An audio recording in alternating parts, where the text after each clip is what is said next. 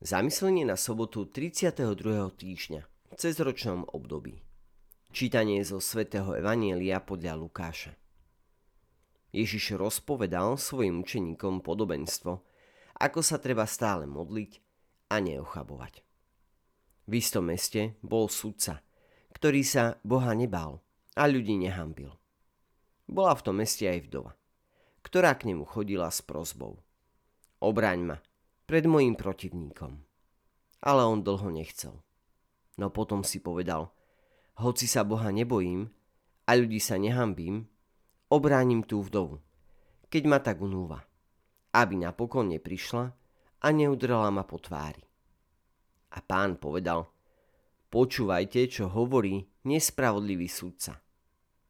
A Boh neobráni svojich vyvolených, čo k nemu volajú dňom i nocou, a bude k ním nevšímavý? Hovorím vám, zaraz ich obráni. Ale nájde syn človeka vieru na zemi, keď príde? Milí priatelia, v túto chvíľu, keď sa blížia posledné dni liturgického roka, nás Ježiš nabáda, aby sme sa modlili, aby sme sa otvorili Bohu. Môžeme myslieť ako rodičia, ktorí každý deň očakávajú od svojich synov a dcer slova, ktorými im prejavia svoju lásku. Boh, ktorý je našim otcom, tiež očakáva tieto slova. Ježiš to v Evangeliu hovorí dosť často. A my vieme, že hovoriť s Bohom znamená modliť sa. Naša modlitba je hlasom viery. Našej viery v Neho. Tiež našej dôvery. A bolo by skvelé, skvelé, keby bola vždy i prejavom našej lásky. Lukáš hovorí, že Ježiš rozpovedal svojim učeníkom podobenstvo. Ako sa treba stále modliť a neochabovať. Vieme, že sa môžeme modliť tak, že chválime nášho pána. Ďakujeme mu, či uznávame svoju ľudskú slabosť, teda hriech, a prosíme o Božie milosrdenstvo.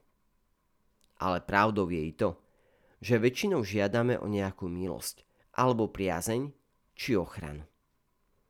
Aj keď hneď nedostaneme to, o čo prosíme, už len samotný fakt, že sa môžeme obrátiť na Boha, vysvetliť mu svoj smutok či svoje starosti, bude znamenať, že sme predsa len čosi dosiahli.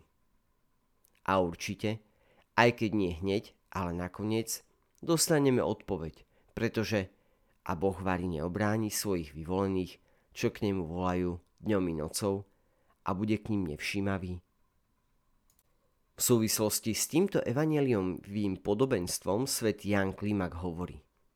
Ten sudca, ktorý sa nebál Boha, nakoniec ustúpil naliehaniu vdovy, keďže neprestala prichádzať. Vyčerpala ho. Boh vykoná spravodlivosť.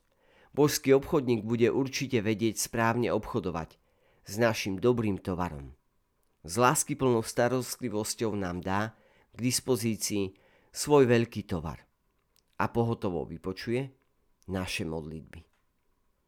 Vytrvalosť v modlitbe. Dôvera v Boha. Tertulian povedal, modlitba je jediná vec, ktorá môže premôcť i Boha. Myšlienky k dnešnému evanieliu. Zrad sa vie, že už tú dušu, ktorá vytrvá v modlitbe. Napísala sveta Terézia od Ježiša. Pápež Benedikt XVI povedal, stvorenie bolo stvorené ako priestor pre modlitbu. Stvorenie je tu preto, aby sme sa klaňali Bohu.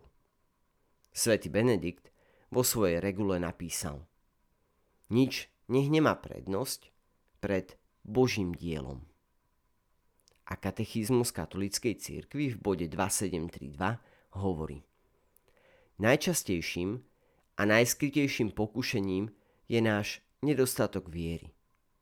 Menej sa prejavuje zjavnou neverou, než faktickým uprednostňovaním niečoho iného. Keď sa začneme modliť, ako prvoradé sa nám predstavia tisíce prác alebo starosti, ktoré sa zdajú naliehavé.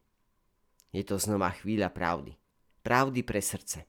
A pre jeho uprednostňujúcu lásku.